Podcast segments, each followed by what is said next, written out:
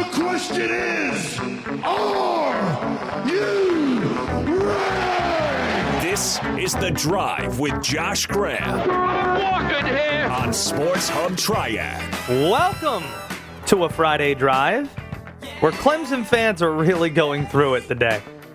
I was a guest on a Clemson radio station earlier, and who boy, it was doom and gloom now that Tony Elliott has officially accepted the head coaching job at Virginia. That means in the last week, Clemson has lost its AD, both of its coordinators, and have had three top 100 recruits decommit.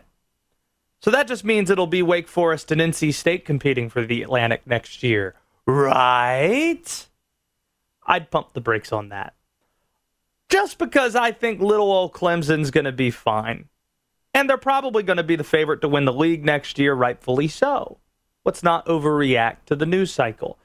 Coaching turnover, it's part of the job when you're at Clemson.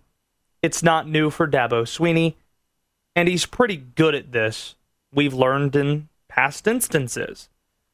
Dabo, once upon a time in 2014, was seen as the figurehead coach without any coordinator experience that was really going to have a difficult time in 2014 replacing Chad Morris. I remember this being a conversation point. He had left to become a head coach, I think at SMU, and this is before Clemson ever went to the college football playoff. Then he promoted from within little known coaches named Jeff Scott and Tony Elliott to be co offensive coordinators. And wouldn't you know it, the next year Clemson started this run of going to consecutive college football playoffs that ended this year and is now bookended with Jeff Scott and Tony Elliott both being head coaches. Jeff Scott a couple years ago hired at USF, and Tony Elliott now going to Charlottesville. Dabo, he hired from within. He does a good job grooming coaches. And it seems like on the defensive side, they already have a guy behind the scenes. They really like to step into Brent Venables' shoes. The reports say it's Wes Goodwin, who I've done a little bit of investigating on, talking with some folks. Apparently, he's the guy that's big on analytics, big on film study, where you can, when it seems like Clemson knows what the other team is doing formationally and with its plays, he apparently is a big part of it. If Brent Venables was ever to miss a game because of COVID protocols or anything of that sort, the stand in coach would not have been one of the defensive position coaches. It would have been Goodwin. So it seems like he's the common sense replacement for Brent Venables. The reaction to that's going to be, you could have gotten Muschamp or one of these bigger names. Why are you hiring from within? Clemson's going to be on its way down. I'm preparing you for this now. Dabo is pretty good at this because he has to know he could pull a top coordinator from anywhere in America. Clemson pays assistants pretty much more than everybody across the country. It's why Venables was offered so many jobs over the last few years. It required Oklahoma, where he had worked for a dozen years, to offer him the head coaching job for him to leave Clemson. He was pretty comfortable. Both Elliott and Brent Venables. Let's not forget, before this run of playoff success, before the national championships, before all these great recruiting rankings, which has jumped up the, the, the talent level at Clemson in the last decade, Clemson had the resources and the money to pry Venables away from Bob Stoops' sideline, where Venables was the associate head coach and defensive coordinator to come to little old Clemson. Think about that. That was in 2012. So, who's the coordinator in America you don't think Dabo Swinney can get if he doesn't want him? And I think that's probably what they're going to do on the offensive side. I think they're going to find a big ticket coach who was either a head coach somewhere else that was fired or a Joe Brady type or one of the top coordinators of college football right now and convince them to come to little old Clemson. They're going to be fine. Clemson wasn't bad this year. Even though they didn't win the Atlantic, it was a pretty impressive coaching job given all the injuries they had, including Defensive Player of the Year in the preseason, Bryan Bresee, out for the year, injured in the state game. Will Shipley missing half the year, losing two of the greatest players, not just in Clemson history, but in the history of the Atlantic Coast Conference, Trevor Lawrence and Travis Etienne. Despite all of that, they still won nine games. They still went six and two. They still were in a position going into the final week of the season where they could have extended their streak of going to Charlotte. So next year, I think they're going to be fine. This year, they're going to have a top 10 recruiting class again, which will be the fifth consecutive year they've had a top 10 class. They'll have more talent than anybody else. They're going to be playing NC State at home.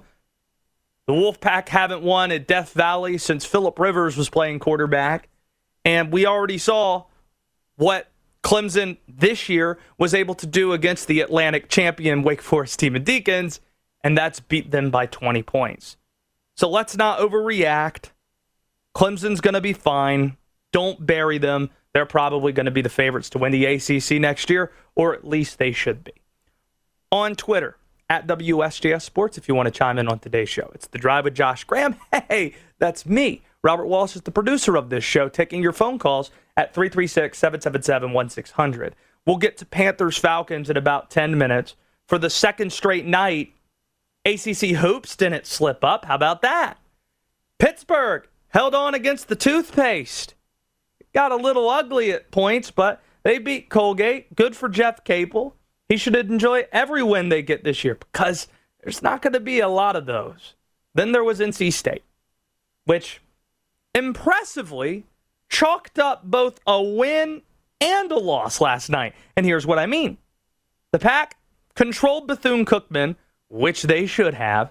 1 and 17 going into Reynolds Coliseum, jumped out to a 9 0 lead, never trailed, but did let Cookman hang around a little bit in the second half. But a win to win, and certainly a 17 point win is a 17 point win. Then I flipped the channel to the game that was going on in Piscataway, where number one Purdue lost to the Rutgers Scarlet Knights. Why is that important? NC State's next game is two days from now against number one Purdue. Regardless of what happens Sunday, Purdue is probably not going to be the number one team when the rankings come out on Monday, which means it'll be the third straight le- week that number one was unseated with their first loss of the year. Gonzaga beat Duke, or Duke beat Gonzaga, I should say. The following week, Duke was beaten by Ohio State, and then this week, Purdue losing to Rutgers. It happened in remarkable fashion. Robert, I think we have the play by play call lined up here. This is the Rutgers radio call from last night. I always love game winning calls, and this is what it sounded like on the Rutgers radio network when the Scarlet Knights beat number one Purdue at the horn. Get it to Stefanovic. Inside Williams with seven. One on one with Amori. Gets inside, puts it up and in with 3.4 to go. Get it to Harper with three, with two, with one. Harper for the win. Got it! Let's go! Let's! Harper Jr. Let's go! The game winner at the buzzer. Let's go! And Rutgers upsets number Let's one go! Purdue 70 to 68. Let's go!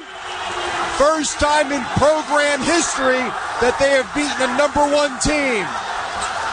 But they're going to check the tape. Score the basket.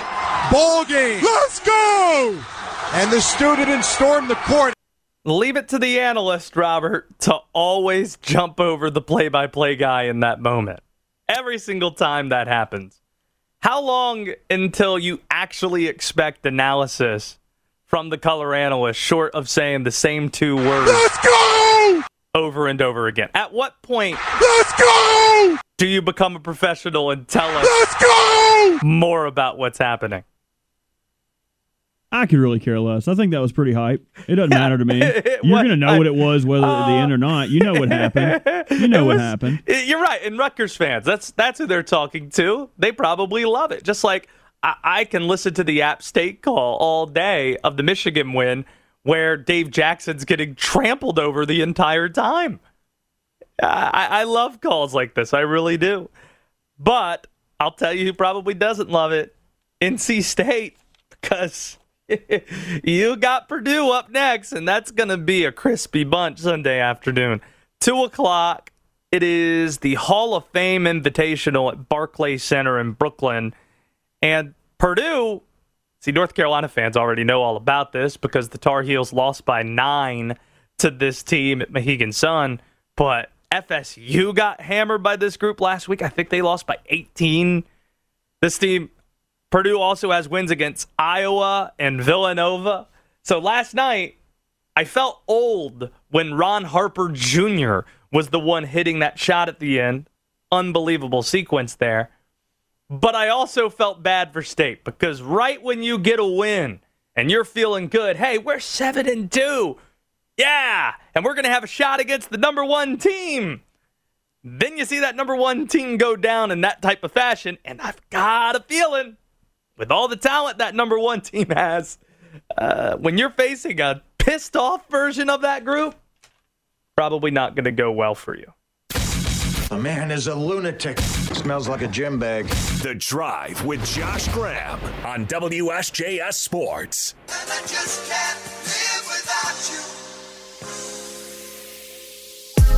We're going to have state championship football tonight, right? WSJS Sports, Dudley facing JH Rose in Chapel Hill.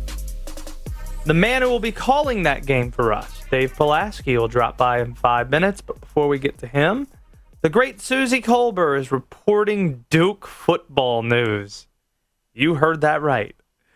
Where she says that, according to her sources, which I have to imagine is Jason Garrett himself hence her being on the NFL end of things, that Jason Garrett, I'll just read her tweet.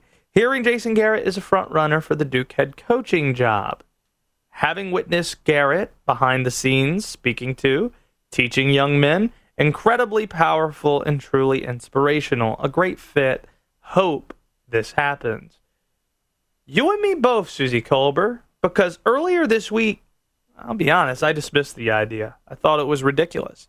But today, more and more I've thought about this, I think I've come around on the idea of Garrett and Durham. And it seems pretty clear that he wants the job too. We were talking to Steve Wiseman about it yesterday, and Steve doesn't know where things stand between Duke and Garrett, but does know that Garrett really wants the job. It's not the other way around like some would perceive it to be. That Duke might go shooting for an NFL coach who just so happens to be a Duke fan, rather than the former NFL coach who's never coached in college at all, not even as an assistant, being interested in coaching the Blue Devils. Now, here's why I think it works. He gets how private schools operate. That's a big part of the deal. It's why Mike Elko is a safe hire for them, why he's flown up the the the tiers to be the betting favorite right now, if there was such a thing, to be Duke's next coach. He he is a, a former Ivy Leaguer at Penn.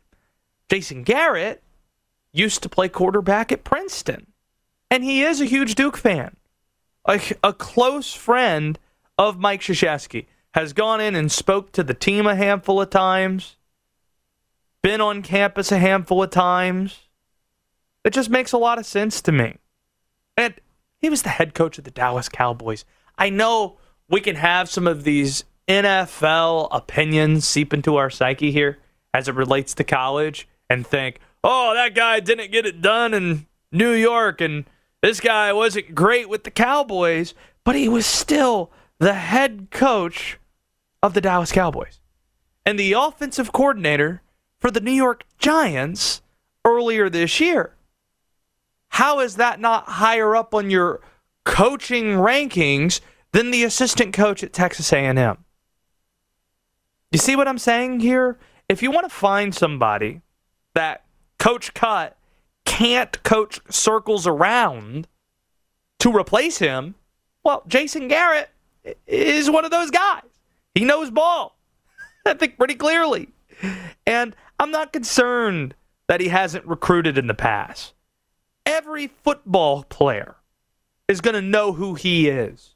He was the coach of the Dallas Cowboys a couple years ago. Everybody's going to know who he is. All of them. He played in the NFL for the Cowboys. And if you're worried about compliance and NCAA issues that might come out of this, look at the year we're sitting in. It's 2021. The NCAA is not as powerful. The NCAA is the weakest it's been in our lifetimes. And NIL has made things a lot easier from a compliance standpoint, too.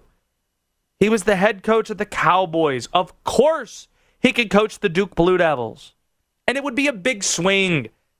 I love it when organizations, when colleges, when programs take swings, when they take stabs in the dark. I love it. Like, that's why I didn't knock Matt Rhule for hiring Joe Brady, even though it didn't work, even though he didn't meet him before. He saw what LSU was doing, thought, yeah, I'll go out of my comfort zone, we'll make that happen. And here you have an a former NFL head coach who's a fan of your school, who went to an Ivy League school that really wants the job, it seems like. Selfishly, I hope it happens because it would make Duke football more interesting. It would make the ACC more interesting. And it has a better shot of Duke being a consistent winner, whatever that looks like, versus, say, hiring the assistant coach from Texas A&M. That's my two cents on it. Do we have Dave Polaski joining us now? Dave Polaski going to be on the call. Is it seven o'clock or seven thirty kick that we have here, Dave? Seven o'clock kick from Kenan Stadium tonight, Josh. Six thirty pregame, seven o'clock kick. It's going to be Dudley going up against J.H. Rose High School from Eastern North Carolina for the 3A title in Chapel Hill. You called Dudley last week, and they took care of business. How much do you like their chances tonight after scouting the rampants of J.H. Rose? Well, I mean, you have to like their chances with the way that they've been rolling through these playoffs, even against the tougher competition. And that was part of the criticisms about them during the regular season. It was how are they going to step up when the competition gets tougher? Well, throughout this entire playoffs, they've done so. They took down Statesville on the road 20 to 6, and then they returned the opening kickoff for a touchdown last week against South Point. That really set the tone in that 38 nothing victory. Yeah, and both schools have produced a lot of college talent. Follow Dave on Twitter at Dave Polaski. Listen to the game right here on WSJS Sports, or you can find it streaming on the app or online. What piece of prep have you done for this game for either side that you're just hoping there's an opportunity tonight to work it in? Wow. Um, man, that's a good question. I mean, there's so much history between these two programs. Uh, you know, J.H. Rose in the early 2000s won 21 straight playoff games, four straight state titles. They've won five overall. Dudley's going after their seventh state title in program history, their fifth while in the NCHSAA. So there, there's a lot of history and a lot of tradition between these two, and these two almost met in two previous championship games, although they've never actually met before. In 2013, Dudley ended up winning the state championship. J.H. Rose got bounced in the semifinals before Dudley ended up winning the title that year. And then in 2015, Dudley lost in the semifinals to Charlotte Catholic, and then J.H. Rose lost in the championship game to Charlotte Catholic. So these two teams have been around each other a lot. They just haven't gone head to head previously. And I have it right that this is the Triad's only shot at a state title this year. Do I have that right? Yeah, that's correct. Yeah, with the elimination of subdivisions, you only have four championship games instead of eight like you have in, in previous years, and uh, that's uh, it, it's a testament to what Dudley's been able to do because it's a longer playoffs as a result. Uh, you've basically gone through a half a season just to reach this point. You're playing your sixth game of the playoffs tonight, and now you have a shot at a state title. So it just uh, speaks to the talent level, the depth, and uh, the experience of Dudley in these situations. Do you remember a year the Triad didn't win a state championship? At least in the years that you've covered. Whew. Um, in the no, in the you know, in the six years, no, there was 2017. Reidsville was the only team to make it to the state championship game. It was right here at Kenan Stadium. They played Wallace Rose Hill, who had a running back by the name of Javonte Williams. Yeah. who ended up at North Carolina. On the first play from scrimmage, he runs 73 yards for a touchdown and right in the Tar Heels' backyard. I'm sure that caught a couple of recruiters' uh, attention. He ends up going to Carolina, gets drafted by the Broncos in the third round of the NFL draft this year, and is putting forth a stellar rookie season. But that was a thriller of a game that Wallace Rose Hill won uh, 35-28 in overtime. That was the last time the Triad did not win a state title. It's been four years. Wow. Well, let's hope that Dudley gets a win tonight, and we look forward to listening to you on the call tonight at 7 o'clock with the 6.30 pregame. Dave, have a great call in Chapel Hill tonight. Thanks, Josh. Going to be a lot of fun. Yeah, there he goes. Dave Polaski joining us here. And what he described there about Javonte, who was a second round pick uh, in this year's draft, um, is spot on because he went to a small school, once again, another school in eastern North Carolina called Wallace Rose Hill High School.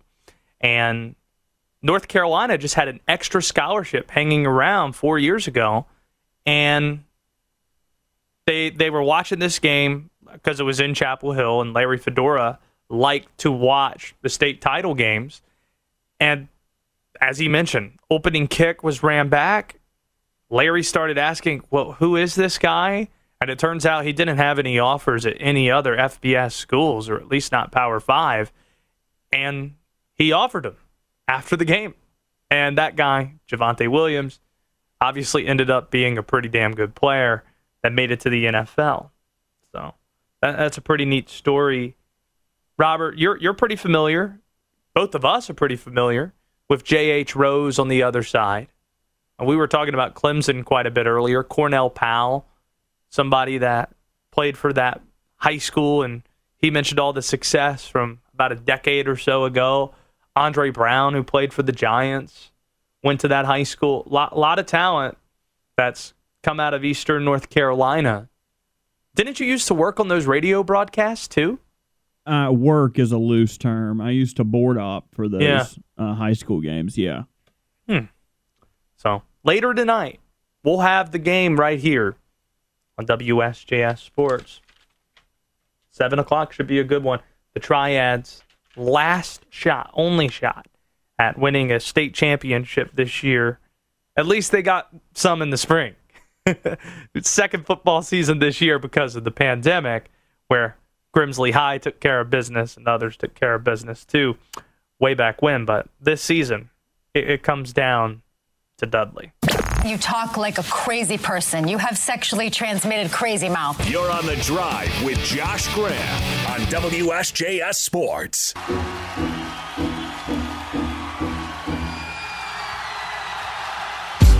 This is why we tell you to consider your source. Five things at five. We said there were reports that Dan Lanning, Georgia defensive coordinator, was going to be the head coach of the Oregon Ducks. According to two of the best reporters on the Oregon beat right now, they're being told they have not made a hire and that those reports are untrue. We'll continue to follow that. If there's anything else to add, we will bring that to you.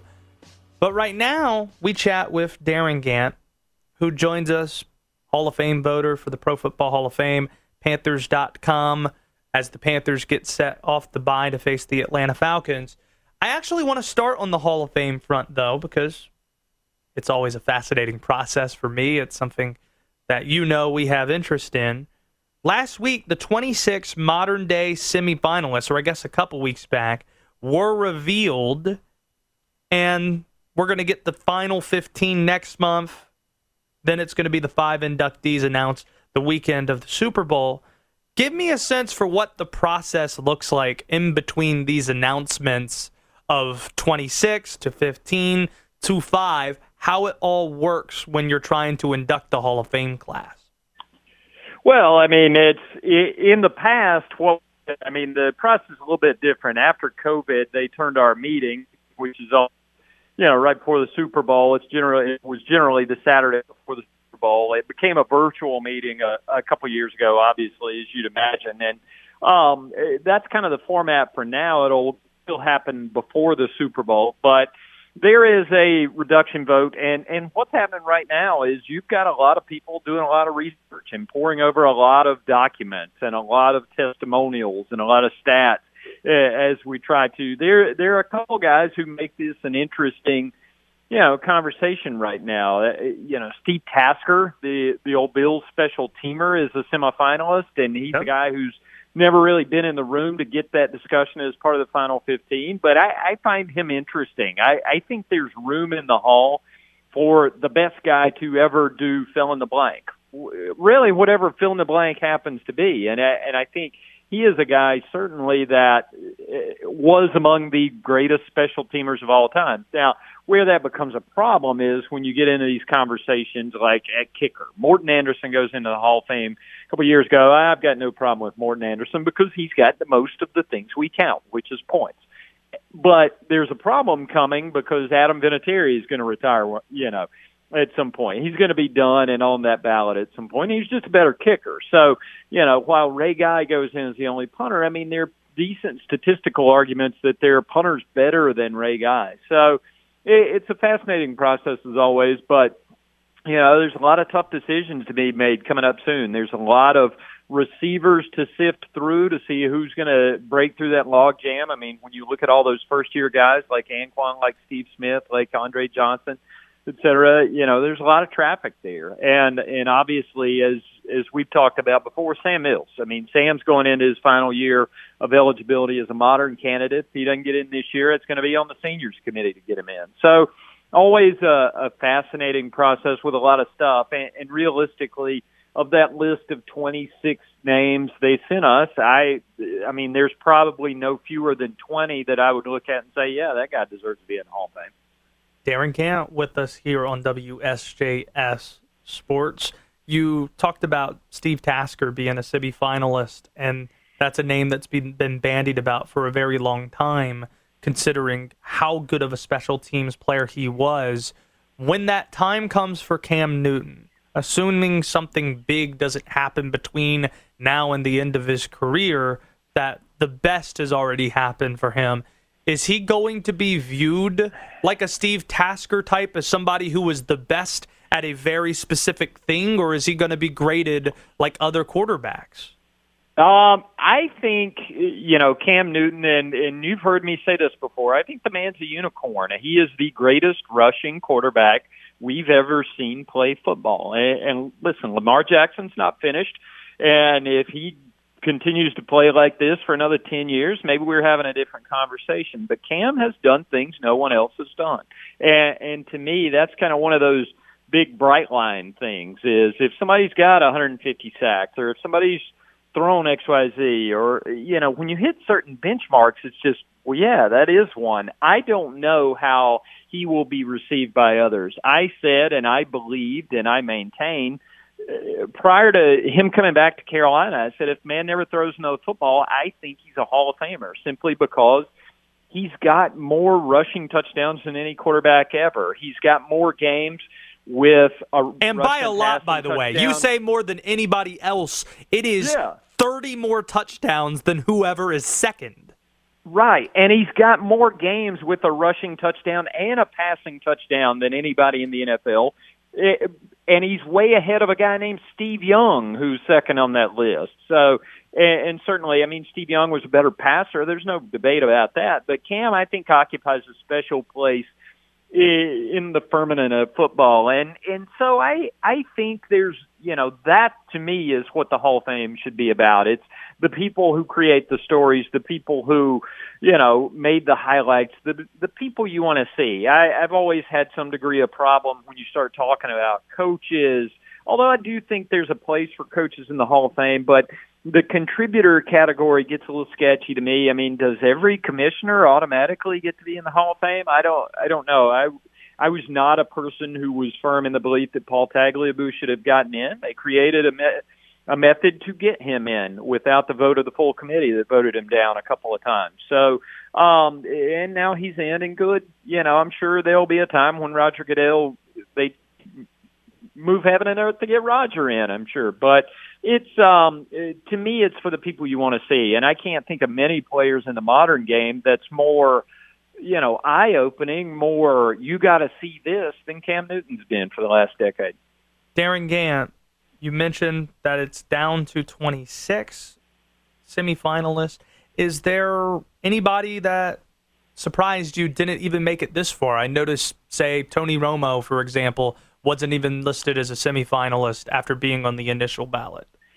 Tony Romo's not a Hall of Fame quarterback. You don't actually believe that, do you? Well, I, I don't believe he is, but I do believe he's likable and has numbers that you can spin and that he played for that team, which is why I'm surprised he didn't get at least this far.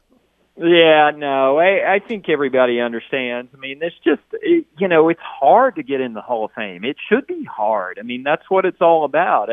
And I think, you know, and again, I've gotten away. I'm not the baseball fan I used to be. I was the kid who got Sporting News to read box scores.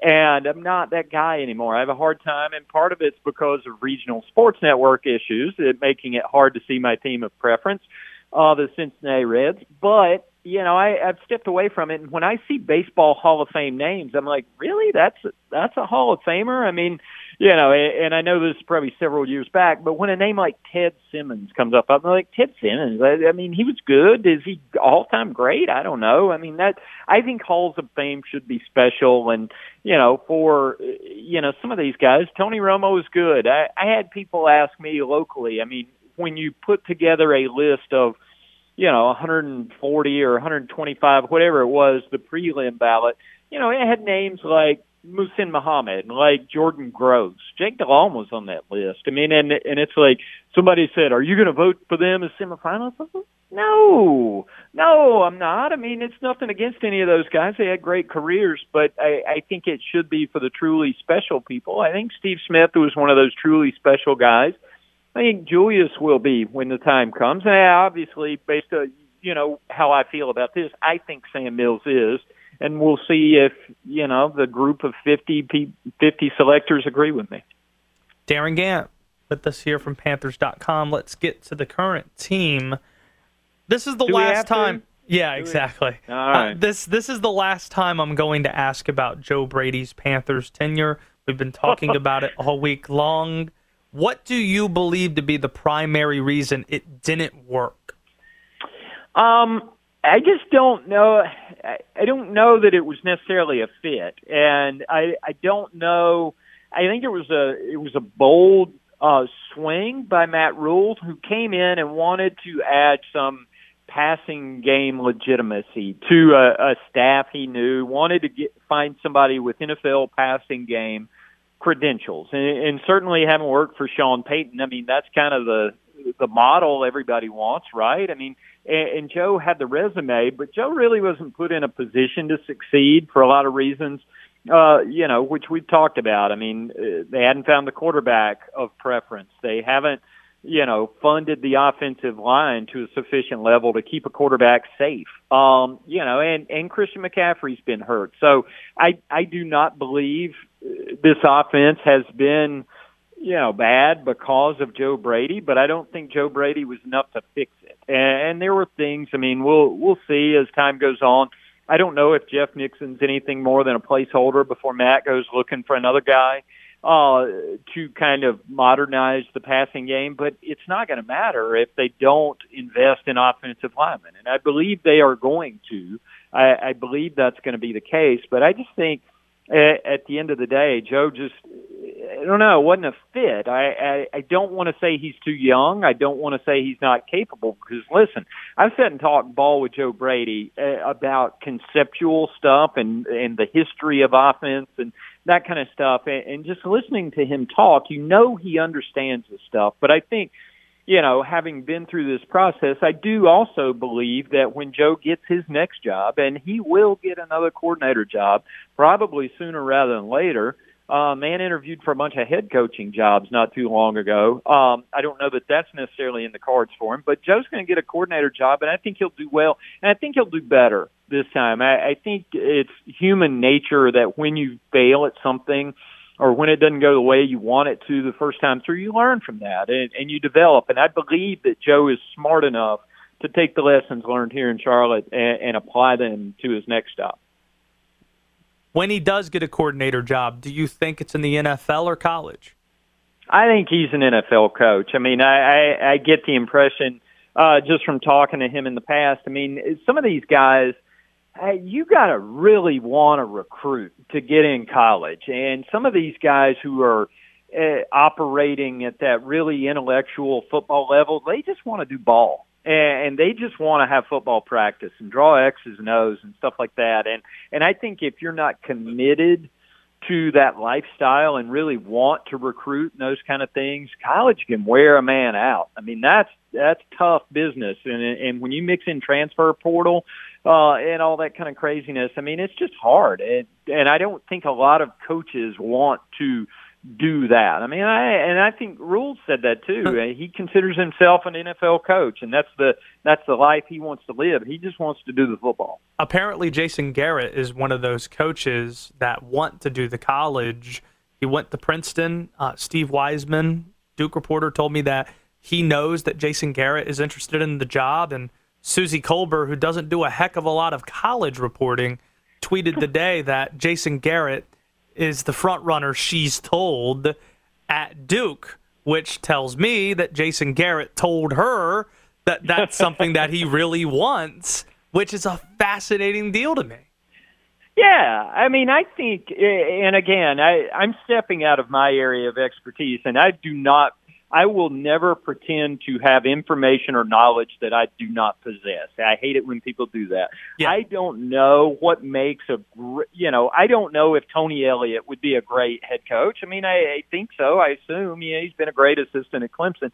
But I, I love the idea that if you're a Duke, and if you're kind of a niche program, you're not an Alabama, you're not a Clemson, you're not Ohio State, if you're going to succeed at football, you've got to work the fringes of society. You've got to be willing to hire Steve Spurrier, who's doing something nobody else is doing, and air it out. And then you don't do that for a while, and and then you go out and get the Manning whisperer and David Cutcliffe, who I I do not know Dave Cutcliffe, but everybody I know in the football business just has nothing but respect for the guy. He's the best. And, yeah, and he did a good job. So I think if you're if yeah, I think if you're a Duke, you've either got to find somebody who's not mainstream, and maybe Garrett is that guy, or maybe you go run single wing. I mean, maybe you go, you know, play like Army or stuff like that. I mean, I, I think you've got to do something outside the mainstream because at Duke, you're never going to be able to recruit mainstream. You're yeah. never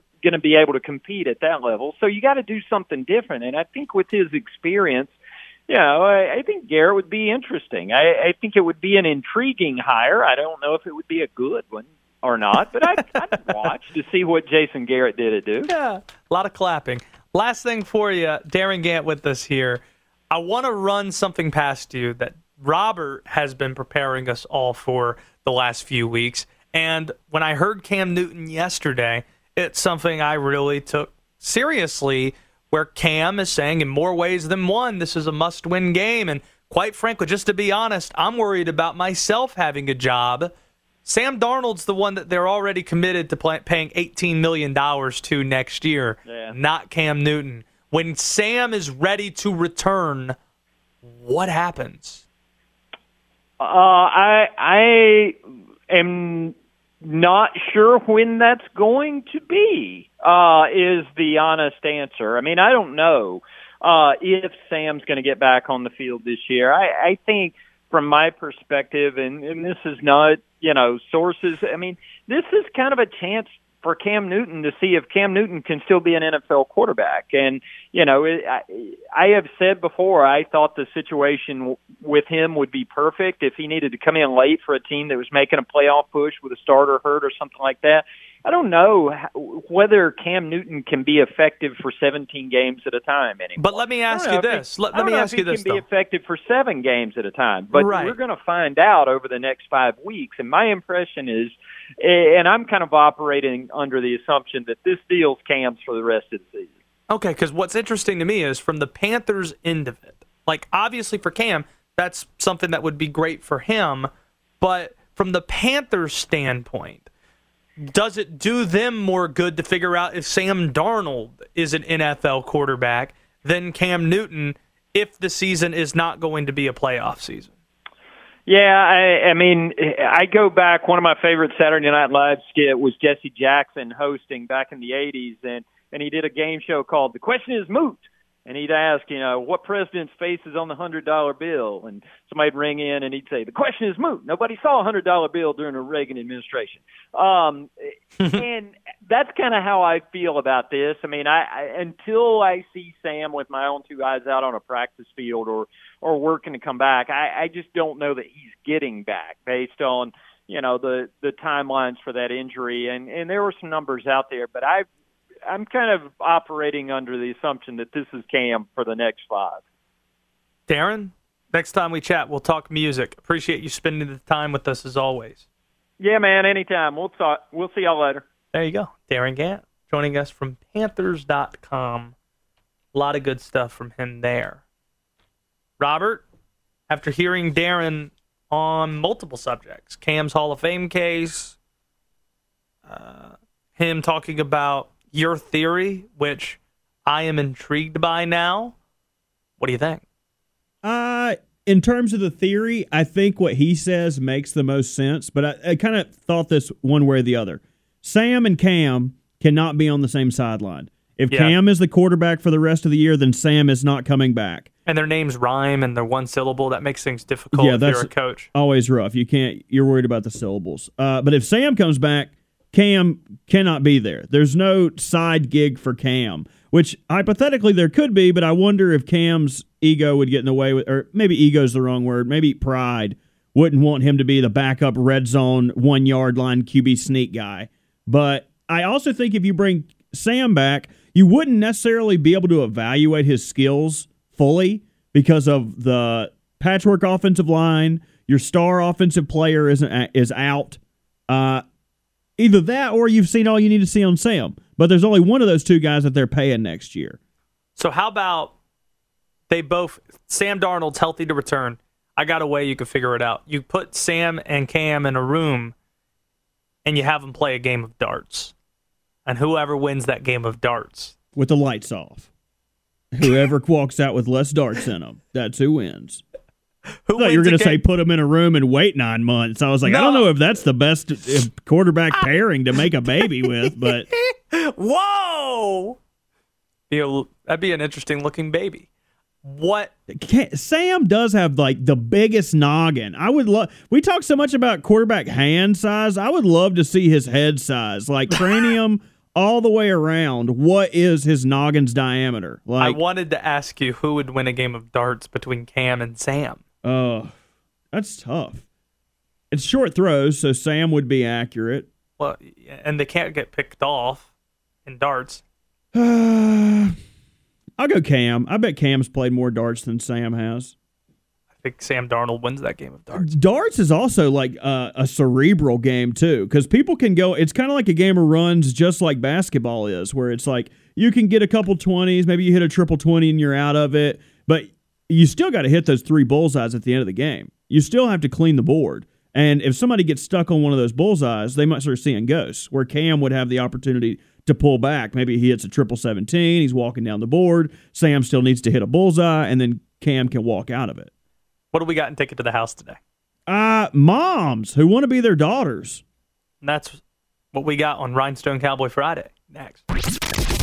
You know who this is? You're on the drive with Josh Graham on WSJS Sports.